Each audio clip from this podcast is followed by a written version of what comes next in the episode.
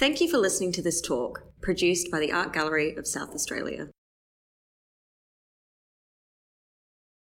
So, welcome to the uh, the Samurai exhibition, and my name is Russell Kelty, the Associate Curator of Asian Art here at the Art Gallery of South Australia. And this is actually I was wrong in our last talk. Uh, this will be the last talk for the Samurai exhibition. the The exhibition closes on Sunday, and then we welcome the next exhibition, which will be a vast emporium, which looks at trade and cultural interaction between Europe and Asia uh, from the 16th to 19th centuries, and that'll open on May 1st. So it's with a bit of sadness and a bit of anticipation that we say goodbye to the samurai this week, but it has been a very interesting exhibition for the gallery in many ways, and often with these displays, as my boss at the back can tell you, that usually you leave with more questions than answers. And this, the work that I'm going to speak about today is uh, a total anomaly in the history of Japanese art. And it's, it's kind of surprising and not surprising, as this has happened quite often to me and to James as well. We find that the Adelaide community and the works they collected, some of which are absolutely spectacular, you know, one of a kind pieces in you know the world. And this is one of those pieces. This is titled the Archery Contest at Sanju Sangendo, Sanju Sangendo Toshiazu. It was created in 1750, probably in Kyoto or Edo, one of the big urban centers. And what it depicts is an archery contest which took place from roughly early 17th century all the way to 1855. Uh, daimyo, kind of regional lords, would come and congregate at Sanju Sangendo, which, if any of you have been to Kyoto, you know well. It has these amazing images of the Bodhisattva Kannon, uh, 1001 images. It's absolutely astounding.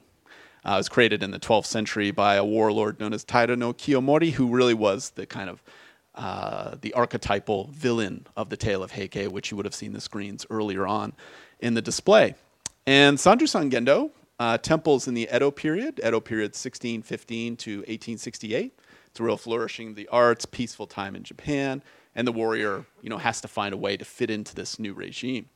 And one of the ways they did that was to continue to practice the arts of war, such as archery, swordsmanship, as well as the arts of peace, which is uh, on the other side, uh, such as haiku, poetry, things of this writing, and so forth. And so the Toshiya from the early 17th century would take place in the fourth or fifth month based on the lunar calendar. And all of these daimyo would get together their best archer, and they would either shoot 100, 1,000, or shoot arrows for a 12 hour period. And the whole point was to actually get as many arrows in the bullseye at the end of this 120 meter veranda on the west side of this temple. And if you look closely, you can see this, this archer in particular has missed every one. So hopefully he continues uh, in a better fashion than which he started. Now, what's fascinating about this, this contest is that it was one a way for samurai to get together, have a bit of fun, shoot some arrows, meet each other. It's a bit of a social gathering, if you will, of the samurai. Um, it, was, it was also uh, a way for them to uh, practice these arts which were no longer in use. Remember, this was a peaceful period in Japan, which the samurai fostered into existence for about 250 years. And so they wanted to embrace their heritage while also embracing the current peace and prosperity. If you look closely at this image, you can see the, the archer at the bottom having his sleeve off, uh, his bare chested, as, as you do, and two assistants uh, beside him preparing his arrows. He shoots along this, this path, hits or doesn't hit the target. And what's fascinating is if you look at the path that the arrow will travel, it's actually textiles. It's a row of textiles, probably foreign textiles, Indian textiles, known as sarasa in Japan. And sarasa in Kyoto became so popular in the late 18th century, roughly around when this was created, that they actually created knockoff sarasa for those who couldn't afford the real thing they could get a kind of facsimile of Sarasa. And they actually had design books, one of which is in the collection of the Art Gallery of South Australia, from which dyers could actually create these things. So style was very important. And it's fascinating to me that the samurai have chosen this row of foreign textiles to kind of be a part of their key marquee event. If we look to the left hand side, we can see the expensive seats, so to speak. Boxes and boxes of samurai seated together, uh, kind of chatting, having a bit of a whisper, maybe a bit of gossip, smoking a bit of tobacco. One samurai actually has what looks like his child. He kind of looks like a puppet, but it's his child seated in his lap. He's very dressed down. Other ones are kind of cavorting together. Maybe they're thinking about taking over the Tokugawa shogunate in Edo. Who knows what they're talking about? But they're having a good time. It's a nice day on the green. It's a beautiful day. There's birds in the sky, pine trees over the top. And so it's a lovely day out, a lovely event. Now, some have speculated, since we have no information on this, there's no date, there's no artist, we can't fit it in with anybody in particular. Some have speculated that the patron is actually the person who is most dressed down, who could show up at an event of this prestige and actually not wear the vestments of a high ranking daimyo. Uh, this older gentleman here, seated in the middle, may very well be the patron of the painting and may also be somebody very specific in history, although we don't know. Now, if you look closely, you'll see that the samurai have their kind of chonmage, their cut pate, uh, their shaved pate, beautiful vestments, and then they're all wearing one sword. Now, this is interesting because if you know anything about samurai, and if you look just back behind you, you can see the two swords, the long and the short, the katana and the wakizashi, that were mandated, samurai were mandated to wear when they were actually on duty in Edo, in the capital. They probably are wearing just a long sword because the long sword would be hard to take out in a cramped space, whereas a short sword you could probably take out quickly and stab somebody. So this is, you know, recognition of their past and their kind of uh, penchant for military violence, and you know, just a bit of a safety for everybody involved because sometimes things got out of hand. Now, what's fascinating, even more fascinating than all of this, is the one European conception that's taking place here, and I'm sure you all know what it is all together now? Perspective, one point linear perspective. Now, you remember this when you were kids in art class?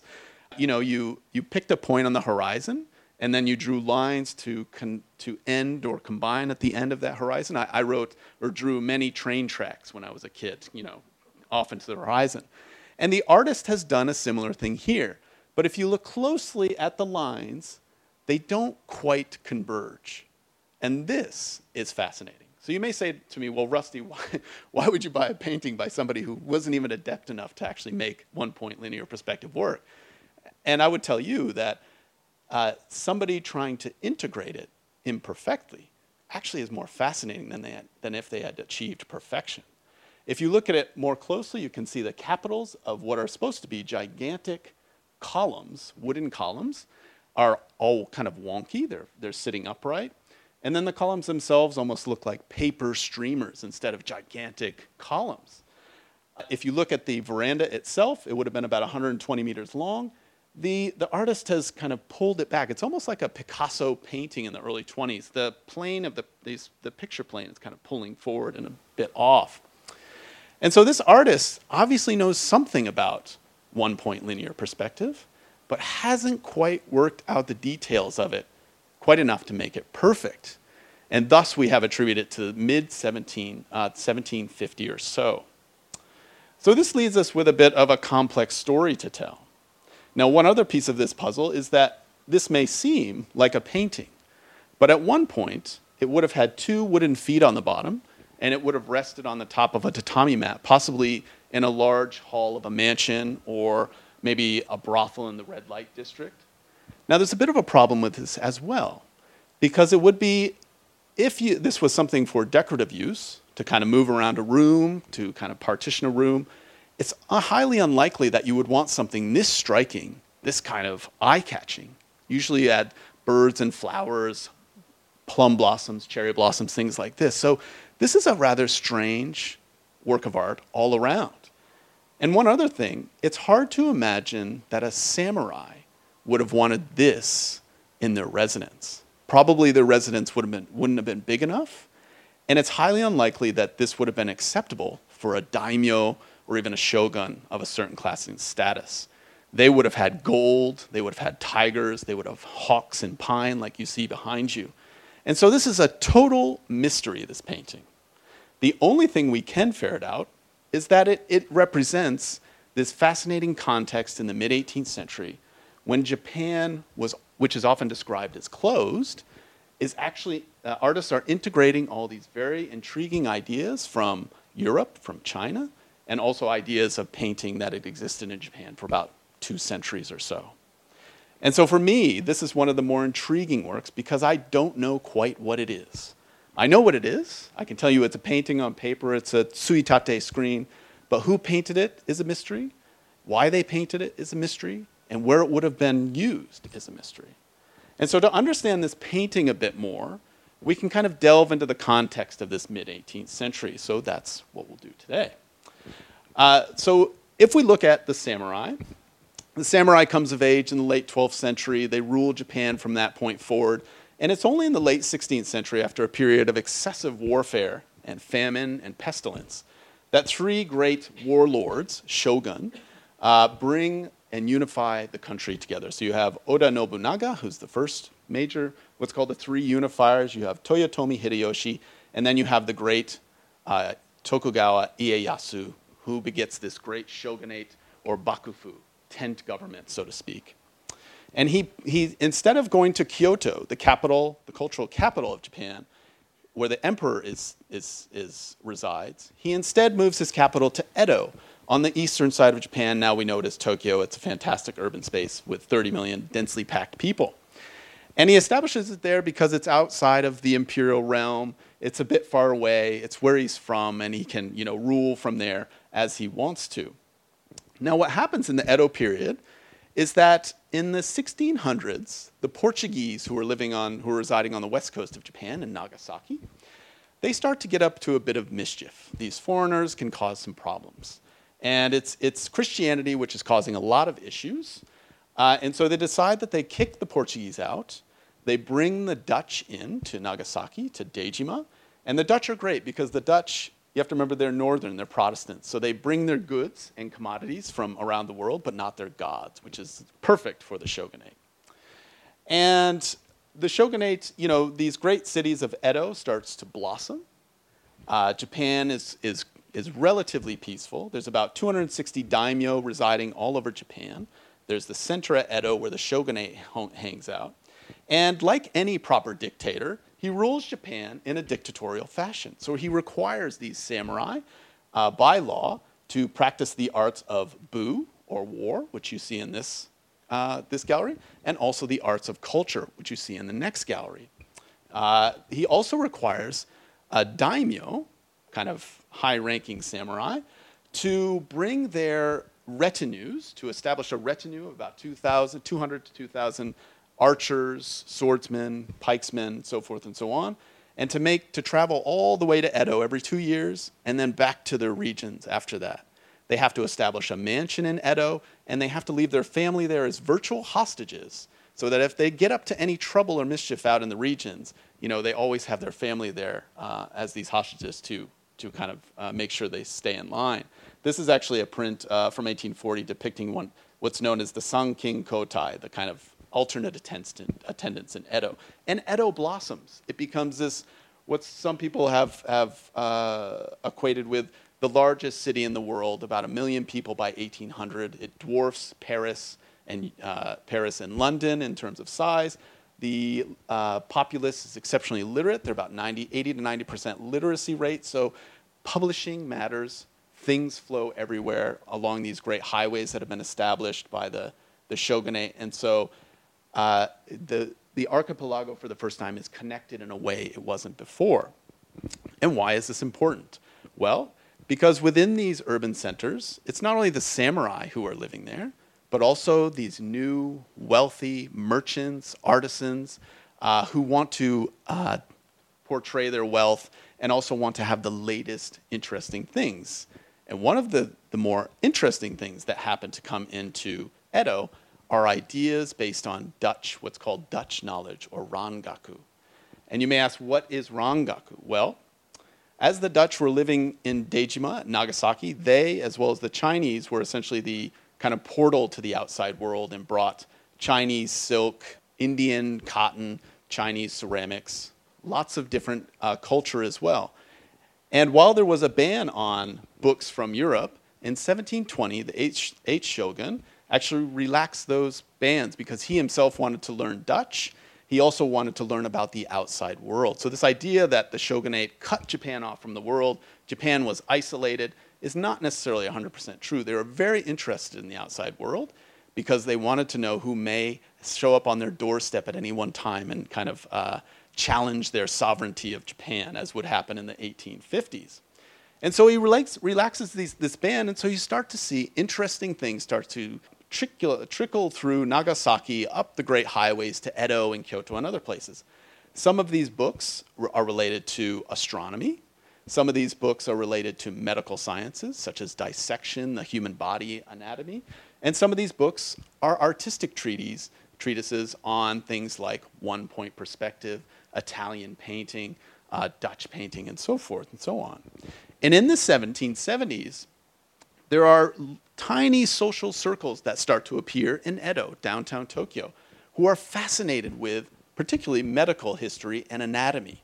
You have to remember at this time that Japanese understanding of the human body, Japanese understanding of the world was largely predicated upon Chinese understanding, Chinese medicine, which had, you know, dissection and investigating the human body was quite foreign. And so the Dutch created obviously manuals for dissecting the human body and anatomy, and they started to turn up in Edo and, along with all these other treatises. And so these small groups of what are known as Rangakusha, or people interested in Dutch learning, which was a catch all for all of these distant European treatises and European ideas. Sometimes they're in Latin, sometimes they're in Italian. Uh, many different uh, types of things were turning up. They started to think a lot about these things and they started to translate these ideas. Uh, and in 1771, a man named Sugita Genpaku a physician, took one of these treatises, which he had bought from the Dutch envoy, which had come to Edo to see the shogun, and he went to see the dissection of a, uh, a female criminal, uh, which was totally clandestine, totally illegal. And from that, he gained this inspiration of the human body, the interior of the human body, and he decided to translate this, this treatise. And so in 1774, he did. Now, there were other people who were associated with these, with these medical scientists and people interested in astronomy, such as artists. And the artists, this, this idea of Rangaku, this idea of a different way of perceiving the universe, the human body, had a profound effect on these artists. And one such artist was known as Shiba Kokan, or is known as Shiba Kokan. And he was so infatuated with uh, this Dutch way of viewing the world he actually set up a series of prescriptions about how people should draw, what they should draw, that were contrary to Japanese way of seeing the world and presenting uh, the world uh, prior to this. So just for an example, if you look back at the scroll, hanging scroll by Yamamoto Baiitsu, uh, the Hokken pine, which is one of those kind of classic images in East Asia, the beautiful steadfast hawk on this gnarled pine with this beautiful waterfall flowing down you can see that space is just barely represented. There's no real depth. This is, this is all about brush and ink, these beautiful brush uh, movements, different textures, but the depth is not there. And then contrast that with this painting. Quite a very distinct, different way of viewing the world. And so Shiba Kokan was fascinating in the late 17th century, started to think about European aesthetics and Japanese aesthetics. And um, he actually was the first person to create uh, a, an, an, engraving in Japan in the late 1780s. And he said, as he writes, why is it that European painting differs from Japanese and Chinese painting, someone asked. I replied, European paintings are executed in great detail, and it is attempted to make them uh, resemble exactly the objects portrayed, so that they may be of some use. There are rules of painting to achieve this effect. They observe the division of sunlight into light and shade, and also what are called the rules of perspective. For example, if one wishes to depict a person's nose from the front, there is no way in Japanese painting to represent the central line of the nose. In the European style of painting, shading is used on the sides of the height of the nose. Again, if one wishes to, to draw a sphere, there is no way to make the center appear to stand out in Japanese painting but the Europeans shade the edges to permit one to see the height of the center. In Japan, this is called ukie. Since it is the custom in Europe to consider all, above all, whether something is of use to the nation, There is an academy which examines all books before they are printed so that no books of a frivolous or indecent nature will be published. This is talking about Japan. And this term, ukie, is actually really important. Uki means floating, and a means picture. And so in the 1770s, there was this huge fad in woodblock prints themselves, which are called ukiyo-e, pictures of the floating world, which is based on a, a medieval Buddhist premise that we should all be very wary of or aware of our transience in the world, and that we should not take it for granted, much like a cherry blossom is, is blooms, crumples up, falls to the earth, and then vanishes into the world. During this period, uh, there was a great joie de vivre about life. You should drink as much as you can, go to as many brothels as you can, have as much tea as you can, see all these wonderful things, and that was called ukiyo, ukie, ukiyo, the floating world. And ukie is kind of a representation of this. So printmakers, painters to a certain extent, would create these pictures with depth, put them in boxes or in glasses, like a stereoscope, uh, and people were absolutely fascinated by them. This was a totally new way of seeing the world. Uh, and so this picture is representative of that kind of context in late, you know, late 18th century. So if you look at it closely, it represents this fantastic combination or confluence of different ideas. It has one point perspective. It has this fantastic sarasa or Indian textiles, which would have been transported by the Dutch. It has probably more tradition, what you could consider traditional aesthetics of Japanese pine and sky and birds floating through it. And so it's not simply one or the other, it's a transitional piece, for lack of a better word. And so when I look at it, I see its imperfections, but much like a Japanese tea bowl, in its imperfection, I see kind of a perfection of sorts. And I see a work that was created by an artist who is grappling by many different, with many different issues at the same time, trying to integrate the foreign with the domestic, trying to create a new vision for Japanese art. And I think that is quite spectacular. So when we acquired this in 2014, this was probably the first work that made me think, ah, well, we could do a samurai show and it re- obviously represented this, this fantastic Toshiya contest. Now, the Toshiya contest ended in this form in 1855, but if you want to go today, you can still go see uh, a kind of aspect of this. It's called the Omato Taikai, and it takes place just after New Year's in our calendar system. And it's now, instead of for men and about men's business and men's time, it's actually about young women. So all of these very young, about 20, I think it's a coming of age ceremony, all of these young women dressed to the height in you know, fur and kimono uh, in this super cold Kyoto uh, go to the Omato Taikai as a kind of representation of becoming an adult.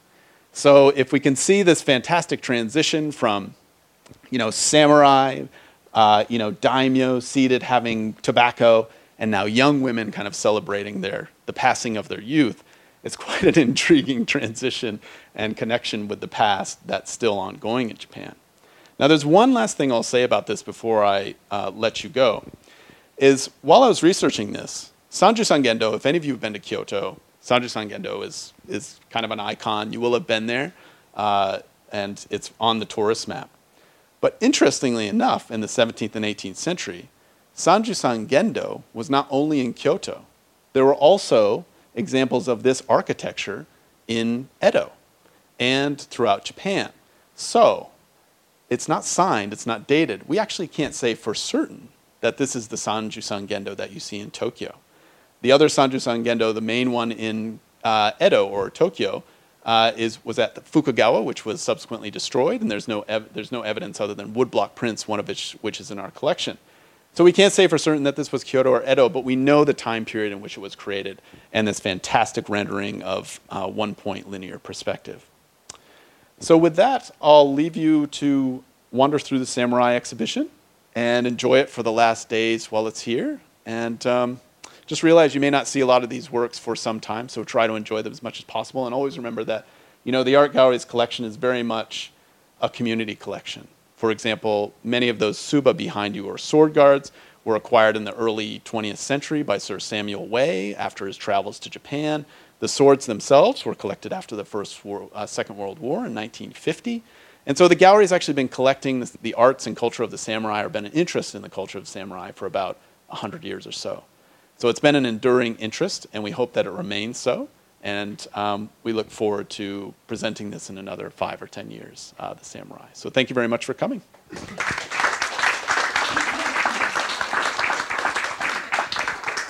Uh, if there are any questions, I'm happy to take them, but if not, Netsuke. So the term Netsuke, oh, I think means it's not okimo. It means like kind of hanging thing, and so Netsuke were created largely for what could be considered the lower class, but it's more complicated than that.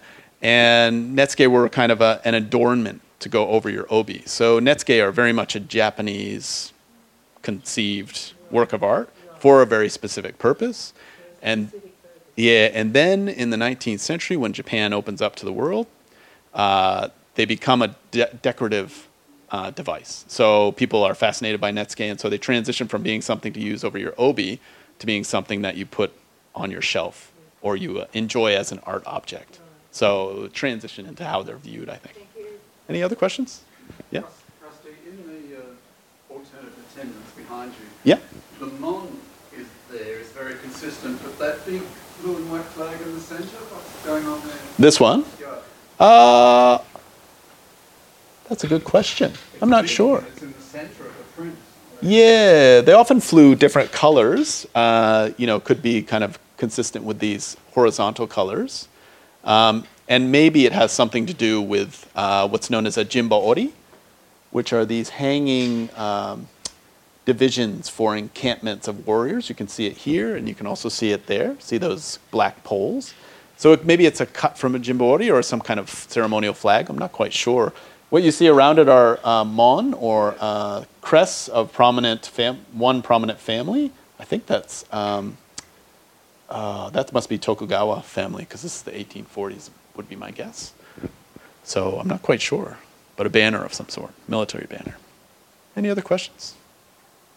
Great. Well, thank you very much. Enjoy.